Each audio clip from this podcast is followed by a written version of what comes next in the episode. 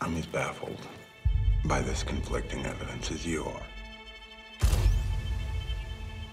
His prints are all over the crime scene. The TV footage puts him 60 miles away. He can't have been in two places at once.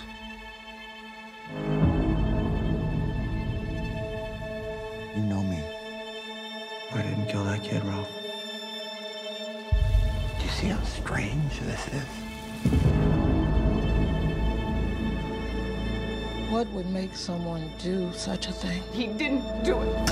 I have no tolerance for the unexplainable. Well then, sir, you'll have no tolerance for me. Answer me this. Do you think Terry Maitland killed that boy? If he didn't do it, someone else did. Someone else did. Someone else did. Hello, and welcome back to Castle Rock Critical. Yay! I'll cheer for myself. Yay. uh, we are cracking on with our coverage of HBO's The Outsider adaptation with the latest episode, Que Viene El Coco, and we get some Que viene el serious... coco. Say El it with, like you mean it. Que Emma. Viene El Coco. Yes. Uh, and we get some seriously creepy stuff along the way uh, with a bit of a bit more backstory in this episode. Uh, so today I am joined by Len from all the way in the Upside Down Under. Good day, mate. Terrible. Uh, Lucy's here with me in London. Mm. I say, jolly good show. And I'm your host, Emma. I'm not going to do an accent for you yet. Keep your eyes peeled. Uh, so, we will be running through our usual structure for this podcast. We're going to talk about overall opinions, do a deep dive into the plot, and then head over to King Corner for our Easter eggs, if there are any, book differences, and then following up with some listener feedback. Uh, so, I'm going to kick this one off with Lucy. What did you think of episode four? And please, can you give your blueberries and an explanation of the system for anyone who doesn't know how it works? Okay, um, this episode for me was a slight dip in quality, I think. Um, I enjoyed it still, but there were aspects of it that I thought were a bit rushed and it didn't feel like it belonged in a show of what I see as this caliber. Um, we will get onto it, but yeah, I think some of the chopping and changing and the leaps um, in sort of storytelling, I, I thought were a bit jarring. Uh, so the blueberry scale, for those that don't know, we judge what we review out of blueberries. So zero blueberries would be the worst, five blueberries would be the best, and you can't have halves. No, no. And the harshness and fairness of this scale is kind of what has been tormenting me when I think about how to rate this episode. Now, me and Em actually did what is commonly known as doing a Len, Yep. In that we watched the episode twice. Yeah, we did. We, Emma came round, we watched it again. Yeah. We did kind of talk over Good. it a bit. But, Prepared. yeah, Very well prepared. Very well Organised. prepared. Um, so I'm going to give it a three blueberries because I can't give it three and a half Mhm. because there was just aspects of it for me that I thought in another show it wouldn't maybe have stood out, but because this has gone, it seems to have taken its time with the story. There felt like there were moments that were rushed for me.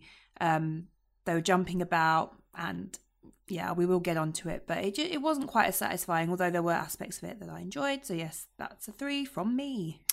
Thank you very much, Lucy. Um, Len, what about you? Yeah, so um, I think I've given every episode so far a 4 and I'm going to continue the trend of fours. I'm going to give this one a four as well, um, because it does some really creepy things that I absolutely loved. Um, especially towards the end of the episode, um, I think last week we noticed that the show, like we said, turned from a from a from a sort of crime aspect to a monster of the week sort of aspect where they're now trying to hunt down this creature and and we're trying to get little looks into what this creature actually is and what it's doing il coco um and uh i actually fucking really enjoyed some of that stuff like my biggest downside of the episode was I, I feel like now we're getting too much Holly and not enough Ralph. Um, And I did miss Ralph this week actually because Yeah. I think Ben Mendelsohn's just been awesome. And although I love Holly because I do, I think she's great as well. I want to see them working together a bit more. Um, if you get what I mean, not just over Yeah, the no, I do. which is kind of what we're getting at getting at the moment. So I hope they sort of unite at some point, and I'm sure they will. Um, but that's probably my only disappointment. I like the stuff with Glory. I like the sort of the fallout, this grief that this monster that we talked about last week likes to feed upon. We get a bit of a confirmation on that this week, uh, and I like the stuff with Glory. Uh, we didn't see her kids again, which I think was a was a shame because they're creepy and they scare the hell out of me. um, so yeah, I think that it's still not hit a five blueberry episode yet, but for me, this show is very, very good and very consistent. And uh, I like the pacing, I like the editing, I like the weird jumbling of sequences. Like, there's a point in it which we'll talk about where uh, Holly's going to Rikers Island, and you just see this guy, this like mustached, mustache big guy, and I was like, is he is he going to kill Holly? Is he on his way to kill Holly? Is, is he being sent by the monster? And then you realise it's the granddad Yeah, of the bartender woman. good. Yeah, it's one of my favourite parts of the episode. Actually, was that sequence. Yeah, and it- and it's yeah, and it's like how they edit the episode together. It always has me guessing what's going on, and I I really enjoy that because it just it just makes you say, hey, take notice of this. Is this now? Is it then? Well, it's a bit more mystery Um, you box know, again, isn't it?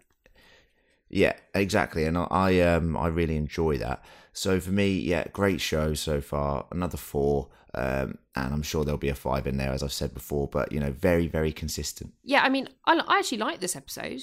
Um, I enjoyed the flashbacks. Uh, it, it's you know, and, and there were quite a few of those, both in kind of more recent time and further back. It is diverging from the book storyline now, so um, actually, I quite enjoy Ooh. that. And we'll talk a bit more about that in King Corner. But I overall, the tone of the episode, the music, um, I, I really enjoyed. There were a few kind of corny things that happened, like security guard Andy, and you know, I, I you mentioned liking Oh, yeah. liking the scene with Glory Len. I hated it. Um, but it was it was still good. It was intriguing. Um, op- Mm. opening up the box of kind of what El Coco does, uh, not so cheery. Uh, El Coco, hey, it's El Cheerful Coco. name though, isn't it? yeah, Surely it just means Yeah. the chocolate. Hey, El Coco's here. I think he's referred to Hey, as El Coco. Cuco uh, in the book, which is Oh, you can't really say that as um, joyfully as Coco. Uh, Cujo but- sounds scary. It sounds a bit Yeah. like Cujo, A, and like yeah, cuchara- cucaracha, which is cockroach, which is also not nice. Not as good as chocolate. Um, but I liked opening up like Mm. what what El Coco does to victims and families. It's dark, it's twisted, it's it's fascinating. It sounds like a hot chocolate drink. It's the It sound, does I love sound like this Spanish hot hot chocolate, drink does to people. It's unthreatening. Um, we'll give it a new name at some point. Um, I, I mean, yeah. So I said last week that this could be the five bloob episode, didn't I? Um, Ooh. unfortunately, it did not quite cut the mustard, Ah. so to speak. Short lived. Short lived. Um, who knows? Maybe it'll be next week. I'm sure we'll get one. It'll be halfway through the season. I think we'll next get one. week. I Uh, think Ralph will be in it more for the ones that we Oh get. God, let's hope. Yeah, exactly. However, it, it was a decent episode. Um, I've got to admit, and I was kind of flitting between where you guys both are in, in terms of scores. But I think, actually, having just talked about it, it I I agree with you, Len. I think it's a four blueberry for me. Um, maybe Mm-hmm. just a four blueberry, but we don't grade them. A four is a four. That's the thing. No. You can't halve it. The so I four had is a to four. go. It doesn't No. matter. I just, for me, and I don't think it was the level I'd give a three for. For me personally, and we all score things differently, um, because there were things I really loved. Uh, so okay, not I'm not bad Exactly. scores all round. Very good scores. Uh, hey, anything over a three is good. Yeah. Just remember Above that. average. And this show's averaging from everyone a four. Yeah. So let's just Yeah. say that's very good, isn't it? Very, so yes, very well good. done, show. Good well show. done, Yes. well done. Um, well, so before we dive in into the plot, I think it might be time for a little advert break. Doo-doo.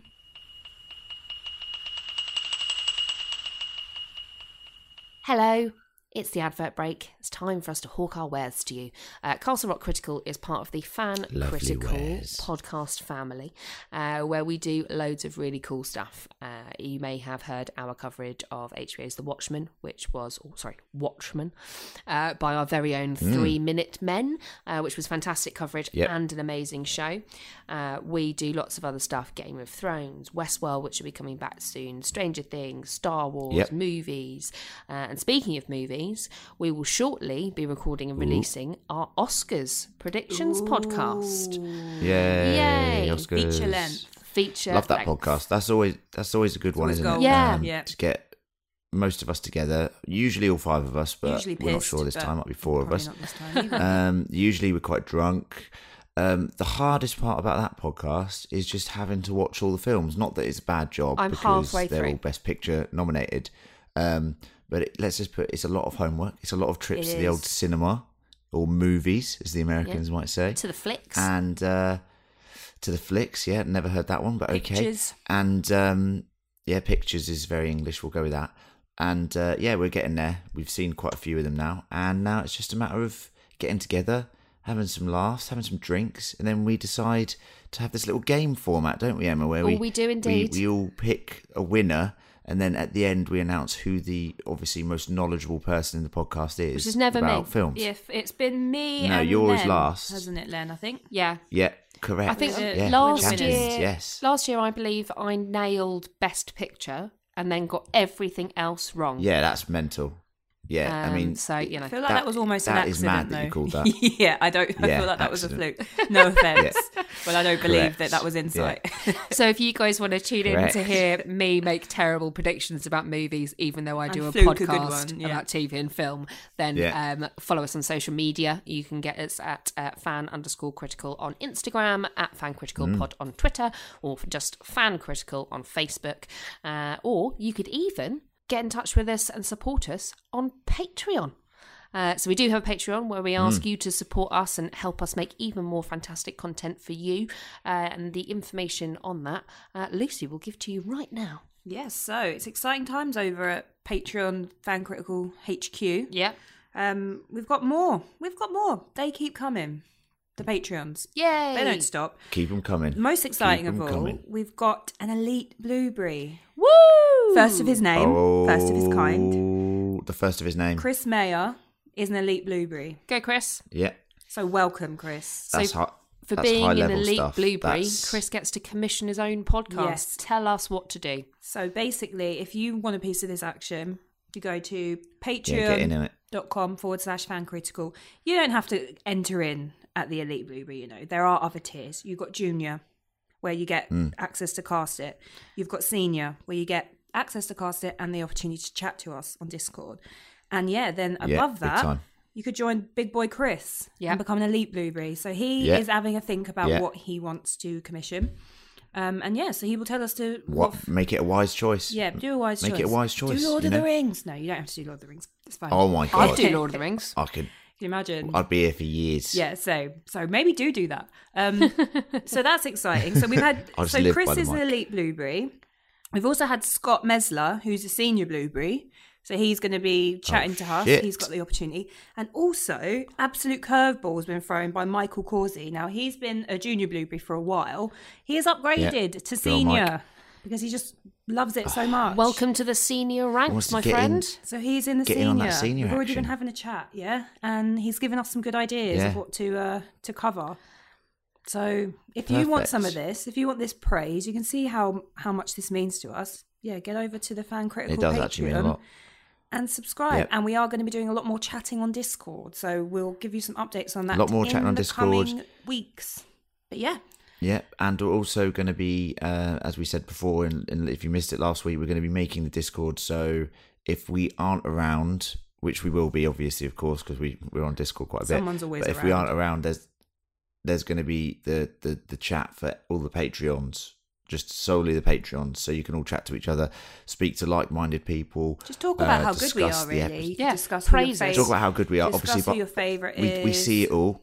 Yeah, Yeah, we see it all, so we'll see all that.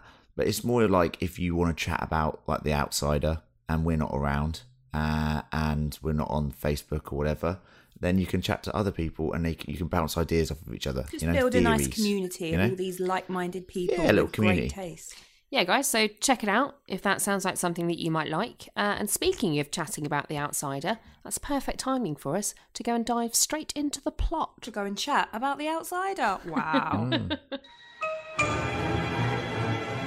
So we open up episode four with a flashback to the allegedly murderous assistant from the care facility having a breakfast date as if that's a fucking thing. Um, I It was is a thing. Uh, Is yeah. brunch? Well, Of course, brunch is a thing. well, in a diner. yeah, that's true. in America, yes. also not true. Yes. Um, I love I love this sequence. Uh, the way it's shot and sort of the use of sound and just how sinister it is, and then it goes into the title sequence. I was like, oh fuck, that's creepy. It was just I never I never seen such a creepy breakfast.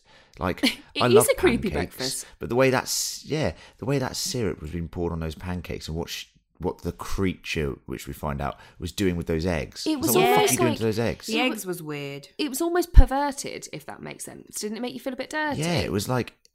It, it- yeah, it made me feel dirty. He I was, like, "What's going oh, on here?" you're dipping bread into eggs. It's like, yeah, where have you been? That's what you do with egg yolk, isn't Uh-huh. it?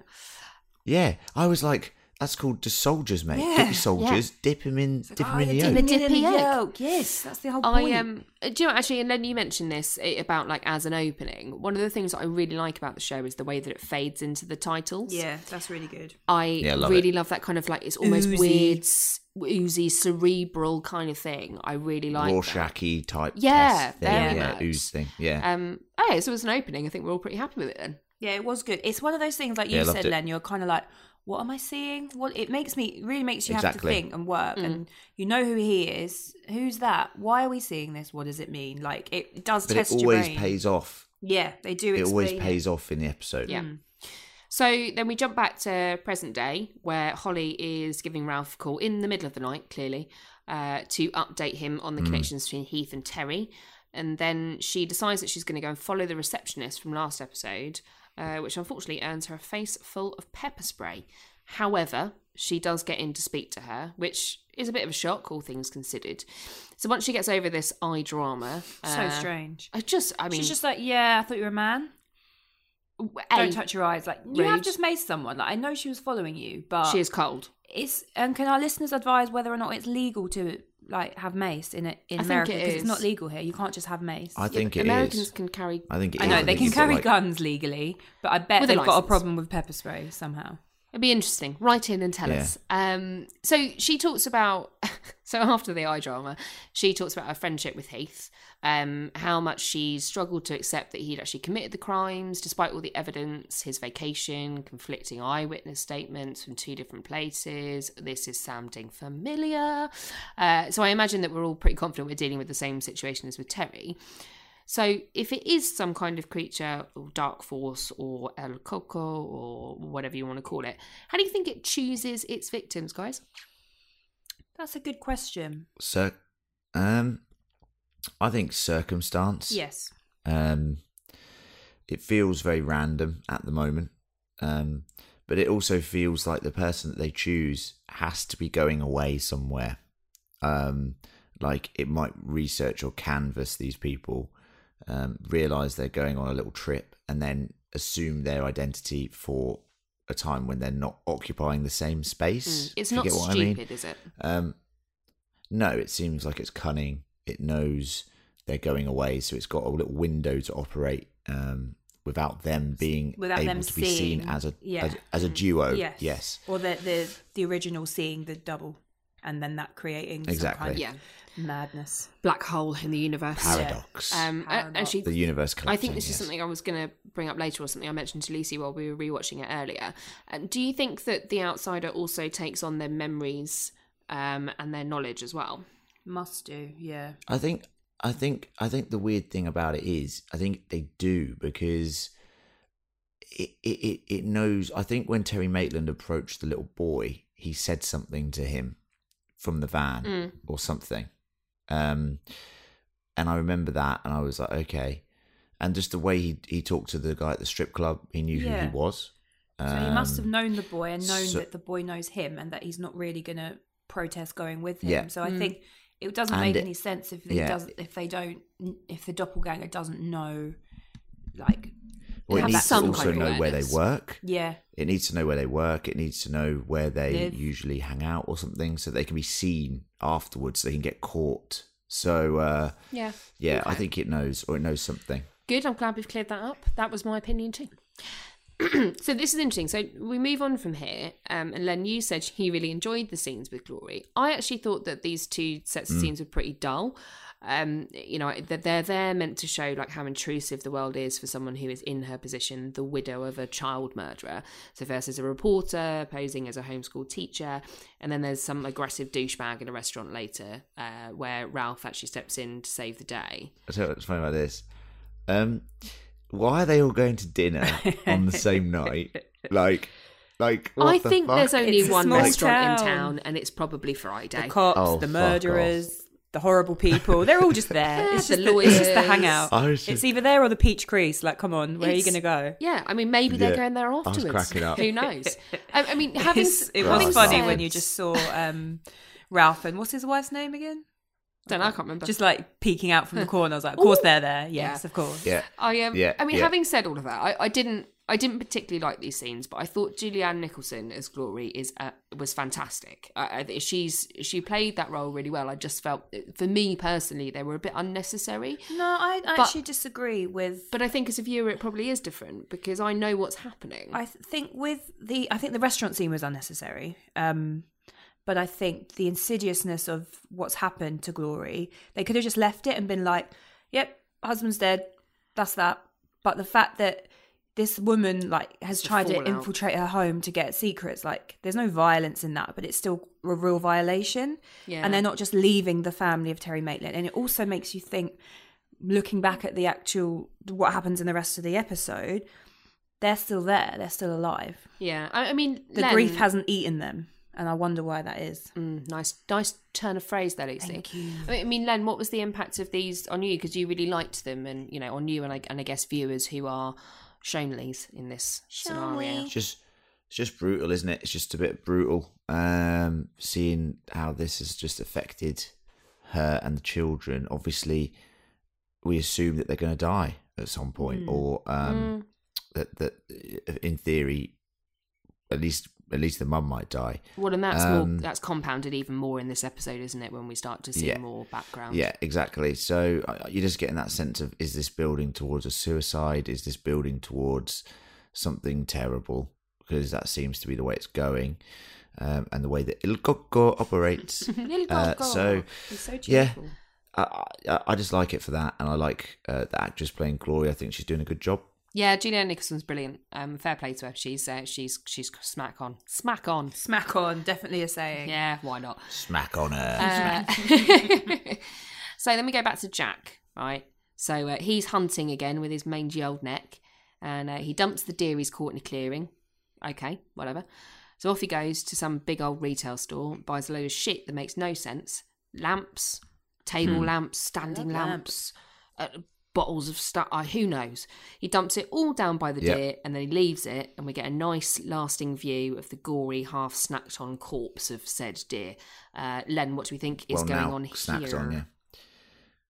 Okay, so this is the sort of stuff where sometimes Stephen King material falls a bit down, in my opinion, because it just feels so random and it makes no sense. But what I will say is, I think basically the creature feeds on animals because we saw a little piggy like this before. The um, hog, the boar. that Some of us Jack- spotted Jack it, Len. Some of us didn't. You know. yeah, correct, correct. Um, and I think what happens is he uses someone to doesn't clone them, but he uses or it Il Coco uses someone to uh, get little animals which it feeds upon, and then get all this like hardware together, and it creates some sort of thing out of all the hardware that it uses to gestate itself Yeah. into the person it wants to clone. Right. Which in this case is obviously as we've Oh, actually, yeah, because there were Well, sleeping fuck bags and lamps. Maybe it's like a not a terrarium, but what's the thing you put snakes in? No. a qu- No, no. yeah, Yeah, terrarium, terrarium. out or some sort of little Arium. incubation I'm gonna. Yeah, that's the one. area. Um, I'm gonna clarify something here. Th- this does not happen in the book. Um, so Right, I am okay. baffled by this nonsense, quite frankly. But that yes, makes I slightly think it's more incubation sense. time. Um, if Yeah, it's like it hibernates and yeah, turns into this thing. maybe okay, maybe that makes a bit more sense. Well, if you're but familiar with like the Dracula story, he has his little minion Renfield who he does. he gets to do stuff for him. So it's quite common to have, you know, an earthly being to do your bidding. Um, but Yeah. this scene, Yeah, Randall Flagg With- uses that quite a lot. yeah, Uses I mean, I Yeah. say yeah, earthly no idea, creatures, yeah. but you're probably correct. The sort of hardware and just piling stuff up in a clearing in a woods reminded me a bit of the show Dark. I don't know if anyone's seen that. We actually got a comment Yeah, from yeah. our newest senior blueberry, Michael, who said he'd love to hear us chat about Dark. So I'm chatting about it very briefly here. It just im- immediately reminded Yeah, me yeah. of that kind of things that shouldn't really Yeah. be in the woods being there. Hmm. Interesting. Yeah, it kind of reminded me of um, Super 8, Yeah. which is a completely different sort of film, which is an adult sort of ET um, by J.J. Abrams. But that was where the monster just takes loads of items, like electrical items and stuff like that, and uses them to build some sort of spaceship or something. Yeah. And it kind of feels like that. It feels like small town America, grab all the sort of parts that this creature needs to evolve essentially into this into the strip club guy, mm. Well, I which is who his next target is. what I will say is that I wish we had shops like they have in America. Because if I could just go to one place and buy every single fucking thing I needed in a giant warehouse, I would be the happiest girl alive. Yeah, so Yeah. good. So I, good. I will say this: Australia, Australia has that. It's quite mad. Yeah. These Yeah. shops where they Keep just have everything. though. It's like what they sell that here. Yeah, You mean I can get cheese and pasta? I don't know why I'm thinking just the beige foods, and a lamp and soil yeah, and, and a s- Deer. yeah. and All- deer. Who Well, knows? not deer, Maybe no. a guinea pig for a pet, all in one place. Um, before we, Or as the Germans say, Meerschweinchen. While we're talking about dark, I just thought I'd throw that in there. Anyway, let's continue. yes, uh, before we go off into some mad shopping list in my head, uh, so we head back to Ralph. So uh, in the show, let's do let's do that here. He's just got another update from Holly.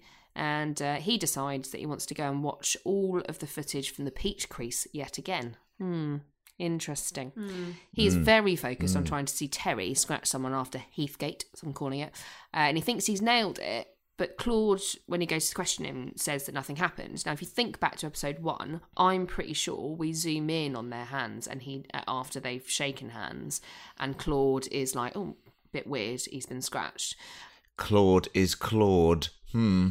Well, so my, my question, and, and Lucy, I'll ask you this. So, do you think that Claude is infected or about to be doppelgangered, or is Ralph having a bit of a moment and trying to thinking too much into things and trying to see them when they're not maybe there? I'm not sure, to be honest, because um, we find out, mm, I guess later on, that Heath scratched Terry.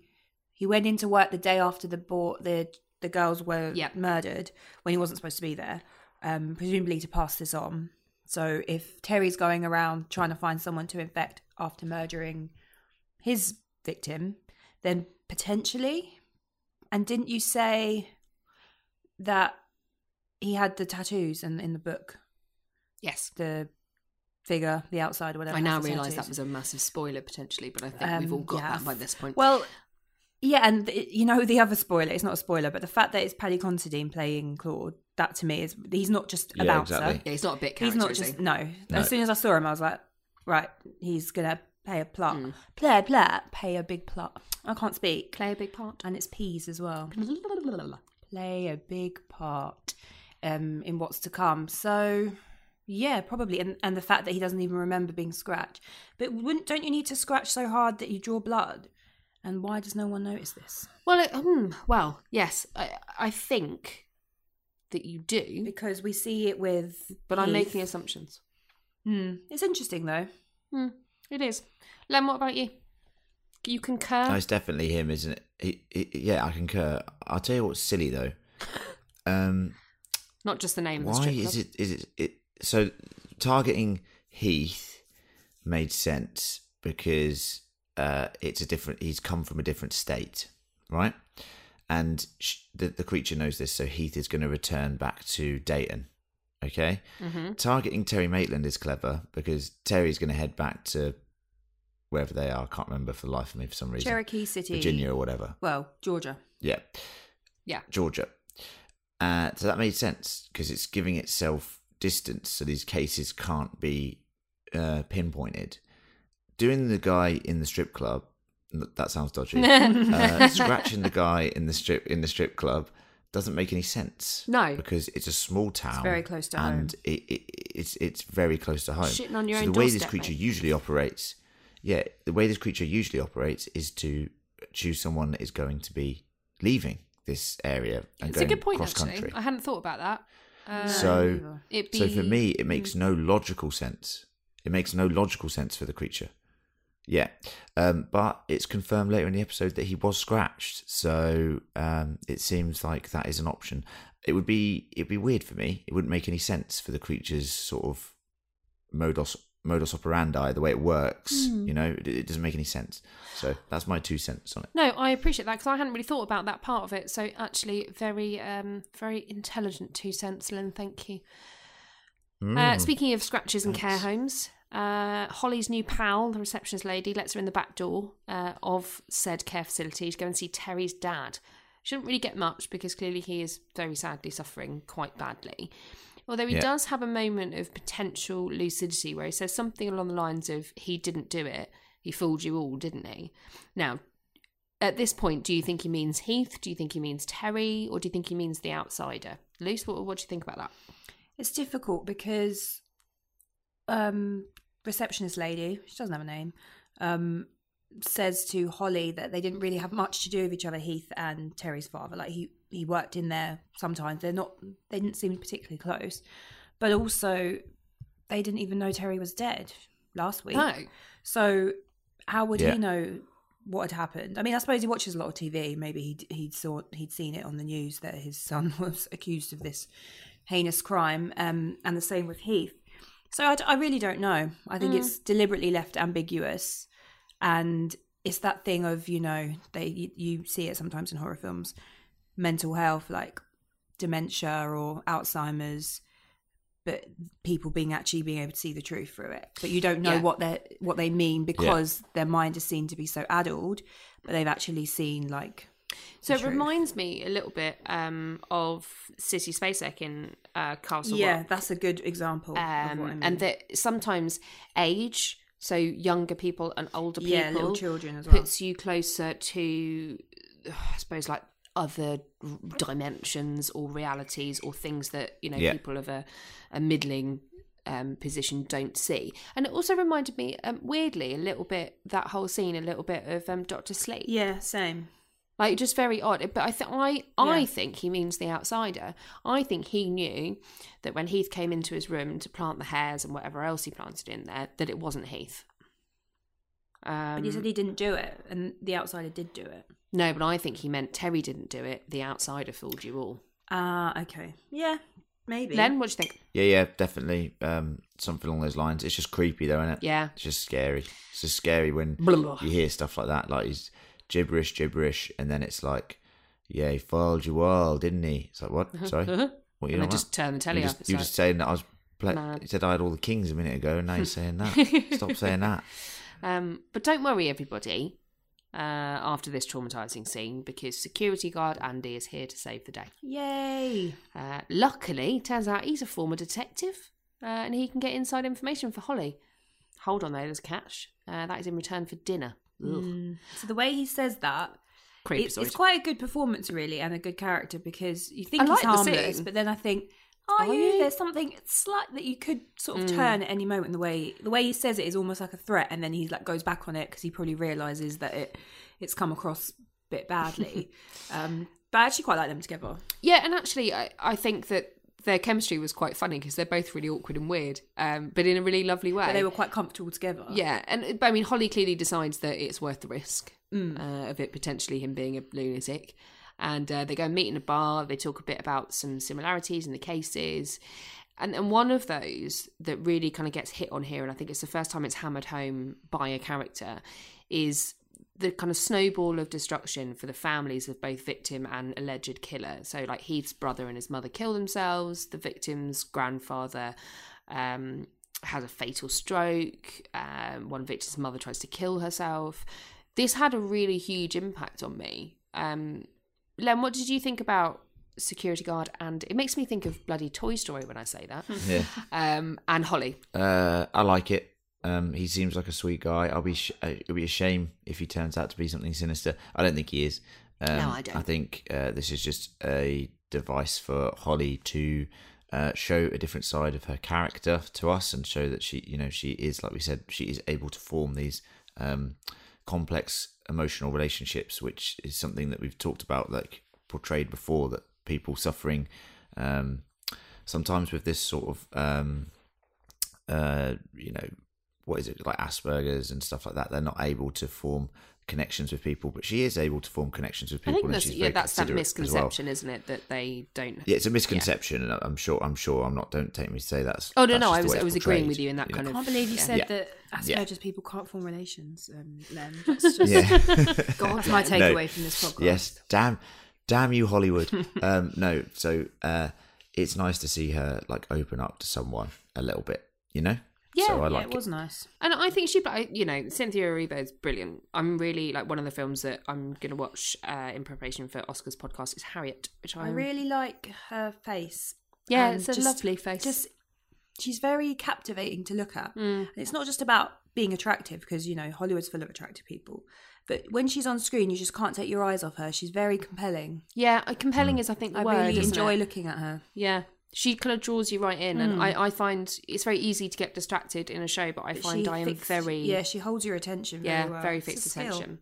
Um, although, having said that, afterwards uh, they have an awkwardly cute post date slash sharing Hmm. information kiss, which I found slightly uncomfortable but also adorable. Uh, so after this, Holly goes and sits at the hotel bar and she starts musing aloud to herself about how Heath and Terry could have possibly been infected, where it originated from. Um, girl behind the bar says something, and uh, Q, mad investigator, rushing off to our old friend the receptionist's house late at night to ask her about any trips that Heath might have been on. Um, which So this is all a bit awkward. rushed for me. It is a little bit um, because literally within seconds, oh, there actually is one. He went to New York City in February, um, and he sent me a postcard, Of and the hotel that he stayed in. and it said on the back, just- "I've met a girl. This Don't is where tell mum." this is why I gave it three because I just thought that it's almost beneath the show, the show as I see it, just to be like. I mean, yeah, the the bartender. I think she says, um, "Where did he catch it from?" And she's like, "You can't catch murder." So, well, who gave it to him? And that that's good. Like the kind of oh, there might be more. Mm. But then for it to be so easy, like, do you remember him saying anything? Yeah, actually, sent me a postcard of the shit hotel he stayed in. It's not like it's the Plaza from Home Alone, you know. It was a bit... Here's a postcard of this. Oh yeah, I met, the, met the a only thing is, I Uh, I agree that the postcard is lazy, but at the same time, if you look at the timeline, this is only like two two and a half months ago. She's going to remember. Like February, it's not like eight months ago. So yeah, this happened in it's February. not the memory. It's Heath more, happened in February. Maitland was there in March. and They're in April now, roughly. I think It's more the May convenience the of the postcard. Not just oh yeah, he sent me a postcard from New York. That's fine. That's normal. Of this shit hotel he stayed in. It's just a bit like oh Yeah. plot device. Yeah, I agree. That's a bit weird. I think lazy. that But it's it- possibly because up until this point, um, actually the storyline has been relatively slowly Yeah, paced. and now it's really picked Yeah. up. So now that things ramp bit up, it jarring. feels it's the jarring, eureka yeah. moment, but it's the eureka moment, which is always quite quick. It's that moment which is wait a minute, maybe he caught it from someone, and then it's you know, and then it goes in this quick spiral. that happens Mm. in all these sort of c- crime or detective things. They'll have a moment where Yeah. like, wait a minute, and then there's quick cuts and it's frantic, Eureka! and then you, before you know it, you're in a different place. You know what I mean? get So, the carriage. um, I was it, it was okay. It was okay. I, I I like the idea that now we're going to New York as well because that's like a new a new setting. Um, I have which was quite interesting. no strong feelings one way or the other actually about this scene. I'm not really, not really bothered. frustrated me. Um, so then we find out from this, Holly goes off and does some investigation, and we find out uh, the identity of Heath's breakfast date, and it is a lady called Maria Canelles. Uh, she has been arrested for the murder of a child. Uh, yet again, she was innocent. She had alibis, blah blah blah blah. So it seems like, at least for our purposes, we found something like a patient zero. Mm. Um, and I, I liked this. I liked the introduction of that. I liked Holly going off to visit her. Um, so let's. You mentioned this earlier in the beginning. I think um, Len, when she's on the journey over to Rikers Island, there's some kind of flashes to the other guy and the way these two timelines kind of intersect. Um, I really liked it. I thought it was really interesting. Who did you think this bloke was at the time? Yeah, honestly, I thought it was someone um, being manipulated to go and kill Holly for for investigating or something. Um, Interesting. because that's the way it's that's the way it's made to make us feel. It's made to make us feel on edge. You know, he's making a journey, she's making a journey. At one point, I was like, "Is this guy gonna like ambush the bus and just fucking slaughter everyone?" Like that's what it felt like. Um, but then obviously we get the reveal a bit later on, um, which was which was excellently done. Very well crafted show. No, agreed. Uh, we also get a flashback to how that breakfast date ended with what I've described as scratchy, sexy time. Uh, Maria gives. It was scratchy. It was. Drew blood. Yeah. lovely. You know, I mean, drawing blood, drawing blood, maybe a step too far. Nothing wrong with a little I scratch. I didn't know where you were going to go with that then. Don't then. draw the You've blood. really got to go go for it to draw blood. Oh, yeah. I would have thought. Yeah, hundred percent. Definitely. Ugh. Um, and, and then we get that kind of confirmation that the outsider or El Cuco or whatever you want to call him is destroying families. Go go. I can't. Every time you do that, it just cracks me up. Um, so then we realise that this guy is no, he's not out to kill Holly. He is the grandfather of the victim, alleged victim of Maria, who then shoots her father and her uncle, who have stood by her. Complex relationships. I think I got them right. No, yeah, that was. This hit me like a ton of bricks. It really, like, for some reason, it really affected me. I- I think just feeling the grief of both sides of the coin of what El Mm. Cuco does to families just just Mm. really affected me. I mean, Luce, what about you? I think what's most interesting about it is obviously we we find out through another bit of a convenient plot line that about El Cuco. Such a it's just not. I, I hope it's not going to keep being referred to as that. It's too cheerful for what it is. Um, and it's you know grief, the grief eater, and Much it, better. and it causes um all this additional pain because it feeds off it. But really, if you think about it, if you're interested in true crime at all, which we, I think most people are these days, it's rare that you would you would have something so horrific happen and there not be a fallout that would maybe is cause true. some more death. So it's interesting. Like there's the the sort of dimension between it's a monster doing it, or you know, if your child's murdered, It's just cold, dark reality. maybe maybe you are going to try and shoot the person that did it maybe you are going to hang yourself because everyone's Yeah. dead it's not even like oh it's well Yeah. how did this happen it's like it doesn't even not make hmm. sense like it it makes sense that these horrific crimes would create and that maybe that in itself is enough to create the grief that the grief eater Well, and that's a very kind of Kingian trope, isn't it? Is the line between supernatural and human. yeah um, yeah It's a very thin, thin line. It's like, what's the true oft-trod. horror? Like, does it really need to be a, a melted face demon when these things could happen quite easily? Sorry, I don't know why I'm and what I found most interesting actually about Maria, Yeah. because although I found the getting there a bit trite, um, like I think Holly says, she's still alive. Yeah. So how's that? And that was really interesting. Is that because she's a woman? Is it because she's too strong? Is it I think what? it might be what do something to do with God. She's too strong. Because she was like, I- I'm here for I- I a think it- reason because God wants me here. Maybe it's belief.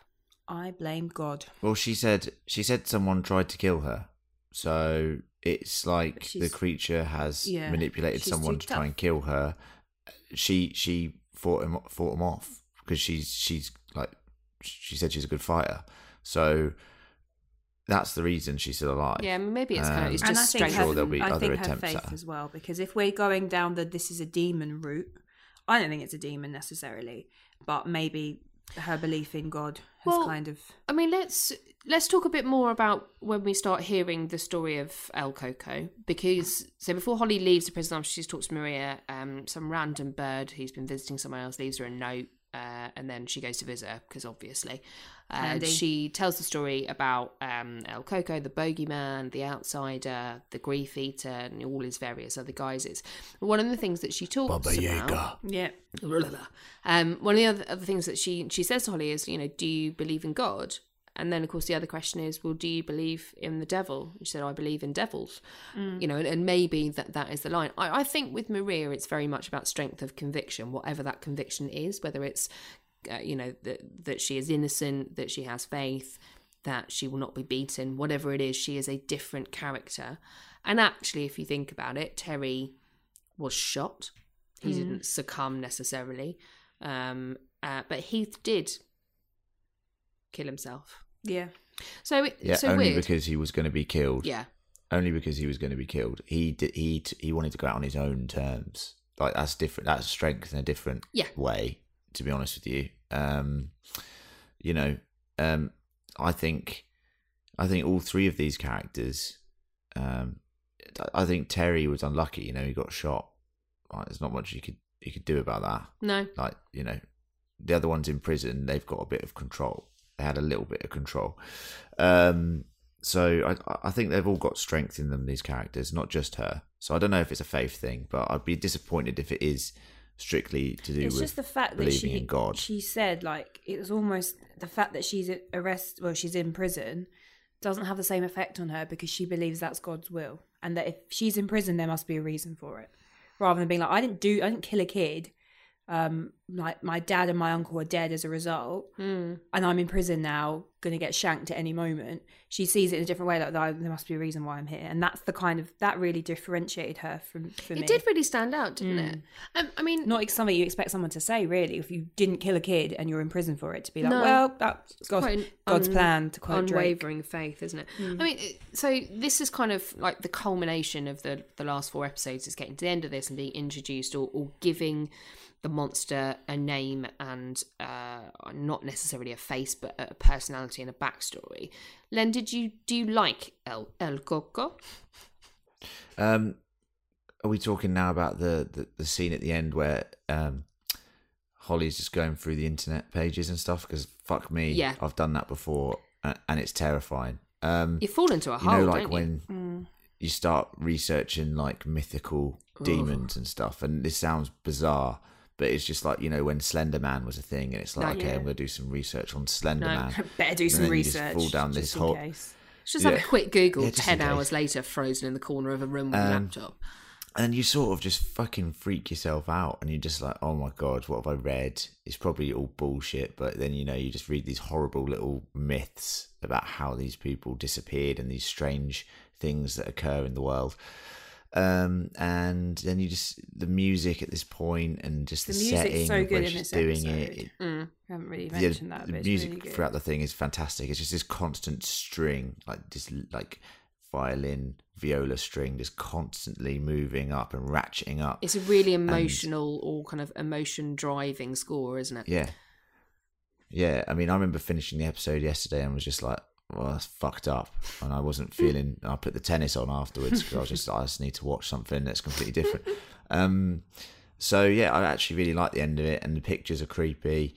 Um, it just made me laugh how it's like got the pictures of all the stuff uh, that sound terrible, and then it's like il coco. Yeah, the worst of them all, the chocolate, Oh, the hot chocolate. The worst of them all. I mean, also the hooded man, like Well, yeah, I was just going to say. when it was showing the pictures of these other creatures just eating these children, I was like, "Fucking hell, this is bleak." but then we it? get a scene and then it just showed the hooded guy. with the kid who stole the van coming back and being like, actually, I lied. I did see someone in the parking lot. I'll draw it for you. Yeah, that's That made up. me laugh. Just the Yeah. idea of someone saying, "Can you describe this person?" Why don't you draw it and just what I would end up drawing? 'Cause, like, Stickman. You, ha- you have to be good at art, it's just If you can't oh, draw, Oh, it's just just going to me look like fucking nonsense. yeah. I would just draw a stick man with a swirly Well, face. it did.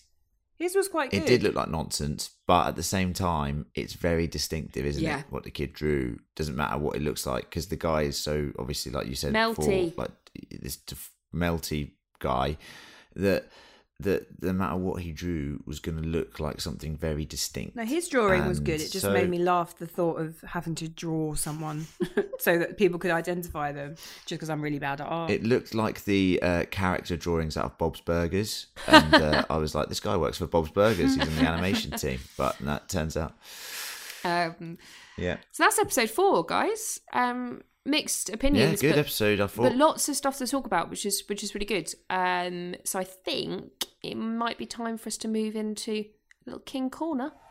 I'm innocent, Red. Just like everybody else here. The house is burning. Hi, Georgie. I'm afraid I have a tendency to turn up the heat. Red rum! Red rum! Creepy Carrie! Creepy Carrie!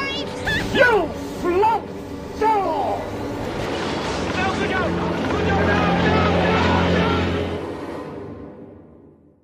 Hello, It's King Corner time. Here is where we talk about all things Stephen King, uh, book differences and Easter eggs, although they may be rather scant in this uh, particular adaptation. Uh, Scanty. Scanty. So I'm going to start with Easter eggs. I'll be perfectly honest with everybody, both here recording the podcast and here listening to us in your ears. Uh, I'm really struggling to find any Easter eggs in uh, this adaptation. Yeah. The only thing I've got is quite a lot of kind of hints or or like links to Pennywise or it with the kids, and that's pretty much it. Oh yeah. Um, and actually, at one I mean, point they do there's call of it it. Um, Yeah, they literally it. I was like, "Are you taking the piss? It? Come on." uh, yeah, I mean, let's hope it's not Pennywise. That'd be awful. Other than that, I've literally got nothing from this Would episode, and. I've watched it twice. So I'm hoping that uh, our audience might. So if you do, There was one thing I Yeah. noticed. This Oh, Um, it's not really an Easter egg. This is barrel scraping time. But the images at the end that she was googling, one of them really looked like their Demogorgon. from Strange Things. No, from something else. Of course, Yeah. Strange Things. Knock it out. Yeah, yeah, Just like the big teethies and the body. Yeah. yeah. That was, I De- was like, Demogorgon time. Good shout. Demogorgon. Len, Like, did you it. spot any Easter eggs? No, just I, I once again, like you said, the it references the links between children, um, and not really. I've not seen. I've not seen too many references. Obviously, we spoke about Holly Gibney before and how her character is its own version of that character, so not coming from the Mister Mercedes trilogy thing, um, which is how. I read somewhere, and this is me just doing a bit of extra research, but I read somewhere that that is how she um, believes in the supernatural. That is Yes. why she believes in the supernatural. And then the, her character at this point is obviously uh, well versed in the supernatural, she's so that's three why her character. um, of experience with some really Yes. fucking weird, weird so that's shit. why yeah. she's sort of skewed towards this way of Exactly. believing in like a demon. Whereas actually, the character that we're introduced to is her own thing, and we just have to believe that she believes in that anyway. She hasn't Yeah. had any personal experience with the supernatural. So that's the only thing that I was thinking whilst this was going on. Um, yeah, so nothing in regards to that. But if we have missed any Easter eggs, and, and there will be a feedback section uh, coming up, you can email us at fancriticalpodcast at gmail.com. That's in the show notes. Um, and then let us know if we've missed any Easter eggs. Uh, and uh, we'll hear from some uh, some listeners later on. We will indeed. Um, so let's talk book differences. As I said at the beginning, we're really starting to diverge from the book itself. Uh, so there there are quite a few, although not always comparable. Uh, in terms of like this happened in this way in the book and this way in the show, so a couple of those niggly things. Uh, in uh, the book, Heath's mother hangs herself rather than driving into a pole, which I actually thought was important because of the Peterson father, Mm. but it does have the same impact. Um, obviously, it's just showing the just depressing nature of grief. I isn't wondered it? if she was going to take other people out with her, which Well, would have been even yeah. more grief to eat. potentially. Um, Mm. I mentioned earlier that Jack doesn't do the weird lamp deer messy thing in the woods thing. Um, it's enough said about that. Um, yeah. the receptionist, our receptionist mate, in the book, uh, she's a bit fucking more grim, to be honest. So she's, I think she's recently Mm. divorced. She's pretty skint or poor for the Americans, uh, and she's a really, really heavy smoker. So actually, what happens in the book is that Holly goes around there and bribes her with cash. Um, I, I, I don't think the change has any impact either way for me, to be honest. No, no Uh, impact. she's kind of Nah. neither here nor there. Um, in the book, Holly doesn't have a relationship with Sergeant Andy, or Sergeant. whatever his fucking That is name an absolute Oh. upgrade. He's a security Oh. guard. Yeah, sorry, security Mole guard Andy. He's a mole cop. Sergeant. Um, God. and I, so I think there are certain things. Lieutenant Andy. Captain Andy. Uh, he, I think in the book there are other things that happen later on, which I will talk about when we get further along in the series. Um, that I think they're trying to replicate somewhere here, and it's just a kind of TV HBO version of making you a bit more human or a bit more likable, going back to that kind of slightly spectrum y, um, you know, type personality. Now there are two differences from this episode to what happens in the book that I think are important. So, firstly, we don't have a third victim of El Cuco in the book. Ooh. So we don't we don't actually go back that far, if that makes sense. Um, not that I remember, and please correct me if I'm wrong, but I do not remember there being a kind of further backstory or kind of patient zero or going back to where it began. I actually like it in the show because I think it's it's easier to extrapolate on a story like this over 600 pages than it is over 10 episodes because you can really draw yourself into it. And I actually think it has a really good impact on the show. And I, and I don't know about you guys, but I think without Maria, do you think just Heath and Terry would have been enough? No, Nah. that could just be Nah, I coincidence. think you need to. You need to. Yeah, that's coincidence. When you get three things, that's you know, ooh, that's weird, isn't it? Yeah. Good. I'm glad you agree. We're on Mm. the same page. The other difference is that in the book, the El Cuco myth is actually told by Yunis Sablo. Ah. Uh, which I is love Yunis. Yeah, I know. That's cool. It, um, which I think makes more sense than what happens in the show from random He prisoner have, woman. He could have told Ralph in Well, another he did. very low. That's exactly what happens. He tells Ralph. He tells Ralph the story because it's something that he was told as a Hmm. child. So the bo- the bogeyman El Cuco. Yeah. That, that literally makes much more Um, sense. And I think, and you know, you guys by the sounds of it do agree that that as a like a flashback of him being scared as a kid and told that story by his grandma would have been way better than this random woman. yeah, because it was jarring, like passing her a note, it didn't make any sense. her around, just telling her all this stuff. I thought it was creepy though. Yeah, it's creepy though, isn't It's it? creepy. I thought it was but I shot think really well. It was creepy. I The think scene Yunis would was. have, that would have been better. And and I think for me the reason that this is more important is because that had a massive impact for me in the book, but also that it would give him more of a role, whereas Yeah. because he does have a much bigger role in the book, whereas he doesn't seem to here. And I think they're trying to give they seem to be giving Holly a much bigger role in the show, which I don't necessarily disagree with. But, But he could have told Ralph and Holly when they were t- together at some Yeah. point. Come on, Yunis. Yeah, maybe. I don't know. I just like I don't know. Yunis. I quite like Holly on this journey of discovery. Yeah, I, I do you know, enjoy it. so it's just interesting to see the comparison. Um, listeners, if I have missed anything um, book differences wise, please do let us know. Again, as Len said, uh, or any Easter eggs that you've got, email us at fancriticalpodcast.com and we will read it out. Speaking of which, Len, you got some listener feedback for us? Um, we do have some listener feedback. Yes, you can email us at fancriticalpodcast at gmail.com and let us know your thoughts on The Outsider or anything else. And that is what uh, people have just been doing. They've been doing that uh, last week, they've been doing it the week before. Uh, so we've got some, some stacked feedback for everyone. Um, first off, uh, an email from Beth Panico. Um, uh, she says, We know we have a, rate, a, a system for rating, but is there a limit on questions per email? Because she has a few. um, first, on episode two on The Outsider, when Mr. Peterson hung himself, there was a long shot on the street. Uh, of the street, and it looked like the hooded guy walking away from the house. Was she just seeing things? Firstly, no, you were not just seeing things. He was there. He was loitering around like crazy. He's everywhere about. he's about he's loitering about uh she says when do we when did we start podcasting um because she subscribed to the fan critical podcast uh, but the earliest show that shows up on her feed is the q&a with castle rock historical society covering season one now that is actually a very important question we have just switched hosting providers and our back catalogue is slowly being imported. We have done almost 200 podcasts, Wow. uh, and we started with Game of Thrones season seven. So, uh, what I will say is, anyone who's trying to find our old old episodes, uh, next this time next week they'll all be there. Um, but right now they are not. Or you can So find them on our do website. not worry about that. Fancritical.com. Uh, you can.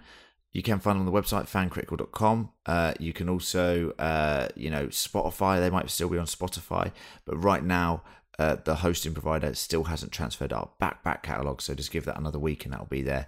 If you can wait that long, hopefully this will tide you over until then. Uh, Emma, have you have you read uh, Stephen and Owen King's book Sleeping Beauty? It was 700 pages of her life. She will not get back. You want to know what you thought about that? I was about to say I haven't, but I might, but not after that review. Um, I'll read that when I get to the end of the Stephen King catalogue because I still haven't finished it yet. But no, I haven't. I'm be interested once I get through to it uh, on some more thoughts from you. Yep. So thanks, thanks that, Beth. Uh, uh, email from Yoav She. Hope I've pronounced that correctly. Uh, this is directed at Emma and Lucy. Hi, Emma and Lucy. Uh, love Hello. your recap of the show. One thought regarding episode two's King Corner.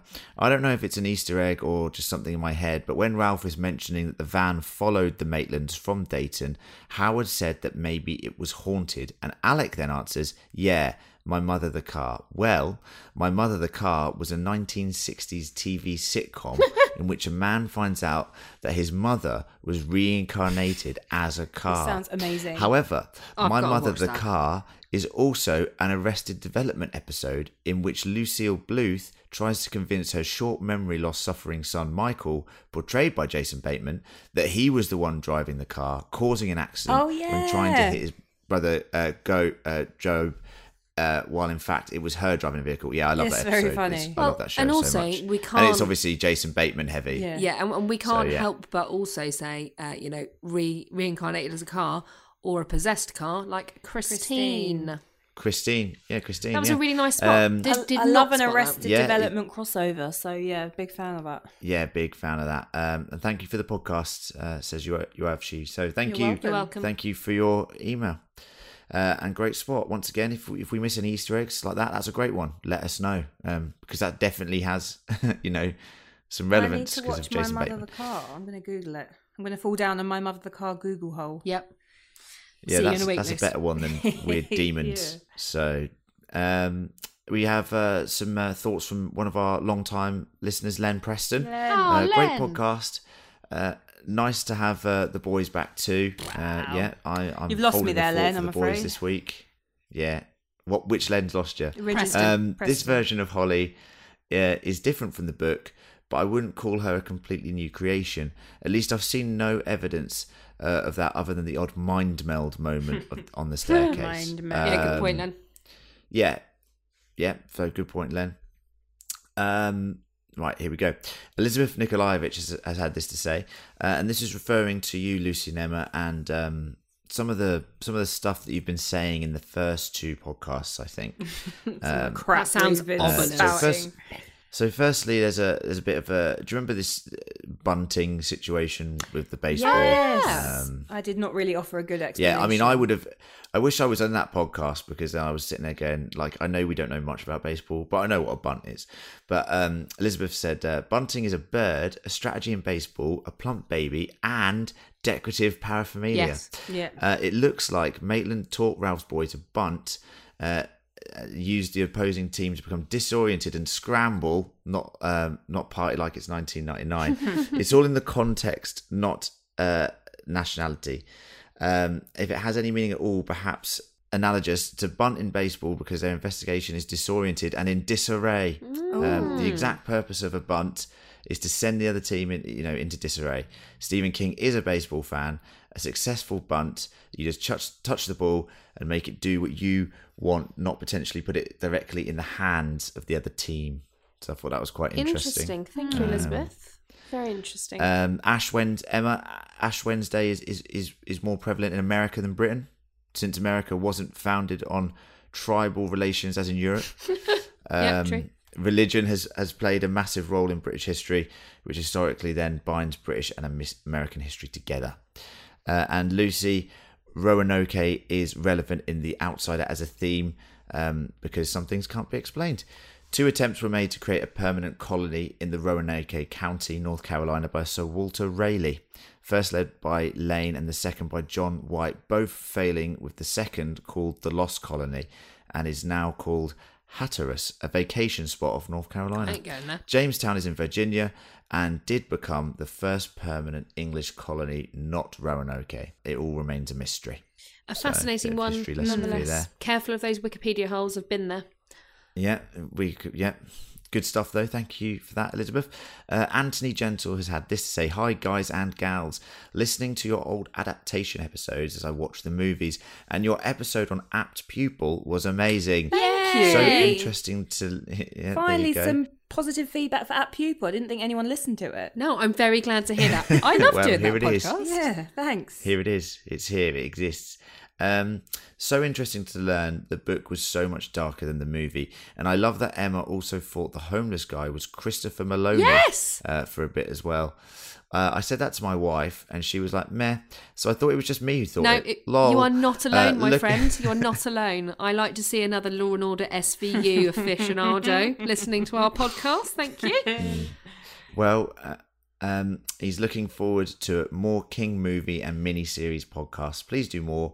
Uh, Rose Red, please. That's one of my faves. Ooh, good shout. There will be more in the future um, after The Outsider. Um, that's for sure. Full show. I'll let Emma and Lucy take the reins on which ones we decide to do because I'm out of ideas. Oh, I've- but Rose Red got sounds like an option. I've got a list, don't worry, and that list is largely guided for Oh, a change from my reading, so you can go and do your movie watching homework. Oh God. Yeah. Um, and Brooke Bunny has had this to Yay, say. Brooke Hello, Bunny." friends. Unfortunately, it appears that Hulu won't be renewing Castle Rock, and Oh. Amazon won't be airing the Dark Tower series as we all had hoped. Now, I'm not 100% that's true that they're not renewing season three. I need to do a bit more research into that. Um, from what the first things I heard was that they would be doing it, but maybe they maybe they won't be. Um, since we'll be short on the new King material once the Outsider ends, I wondered what the plans are for the podcast going forward. I would like to suggest three bad, uh, but also somewhat good horror movies that I'd love to hear your opinions on. They are Thirteen Ghosts, The Others. Skeleton Key and The Mist, which Gareth hates. Gareth hates The Mist, so that'd be actually really I've, fun. um, Stephen King, though, Um, isn't it? The Mist, or am I thinking of something? No, it is. That's yeah, yeah, good. yeah. Why Stephen King. Yeah, that's Stephen King. Uh, I That's so good. I think I've watched half of the Netflix series. I've watched the film. The film, not the show. Uh, so, according to a news article last week, just to clarify, the fate of the critically acclaimed anthology series Castle Rock has been placed in the uncertain category, according to Hulu's senior vice president of scripted originals, Craig Ooh. Erwich. Critically acclaimed. Oh, that's not good. Mm, yes. That's not good. That's not good, team. No. It's not good, team. Uh, Um, uh, Brooke has also had this to say. Also, if there's a book I uh, I read years ago that details the epic battle between the powers of good and evil after the world is destroyed, I would argue that Swan Song by Robert McGann, McCammon beats the stand hands down. If anyone wants to give that a read for a podcast, then I'd be the happiest person in the world. Anyway, just my thoughts and suggestions. Tar for now. I um I will be taking up that as a list of reading. Actually, um I've heard some really good things about Swan Song, but never read it. Well, there you go. There you go. And that's that's it for feedback this week. As I said, if you want to get in touch, it's fancriticalpodcast at gmail.com. That is fancriticalpodcast at gmail.com. Emma, back to you in the studio. Thank you. Um, fantastic feedback. Please do send more in. Uh, we love it, especially when it gets to pad out my reading lists. Uh, but that is it for this week uh, for Que Viene el Coco. Uh, but we will be back next week for episode five, which is titled Tear Drinker. Which is a horrible play on Grief Eater and etc. Yeah. Blah, blah. Um, Gross. But keep in touch with us in between on our social media channels, email, etc. And don't forget to check out Patreon and send us your feedback. Uh, but for now, I'd like to say thank you to Lucy and Len. And uh, we will see you guys Cheers. next week. Bye. Bye. Il Coco says bye.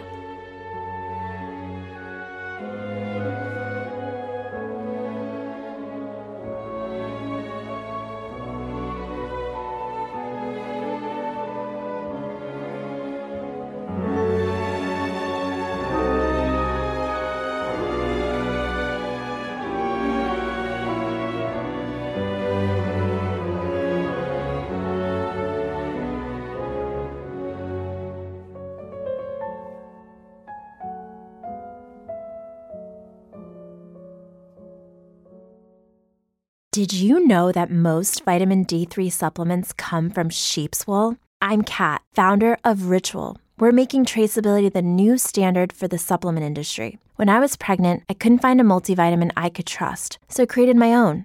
Ours is made traceable, third party tested, and clean label project certified. Oh, and our vitamin D3, it comes from sustainably harvested lichen from England, not sheep. Trace for yourself with 25% off at ritual.com slash podcast.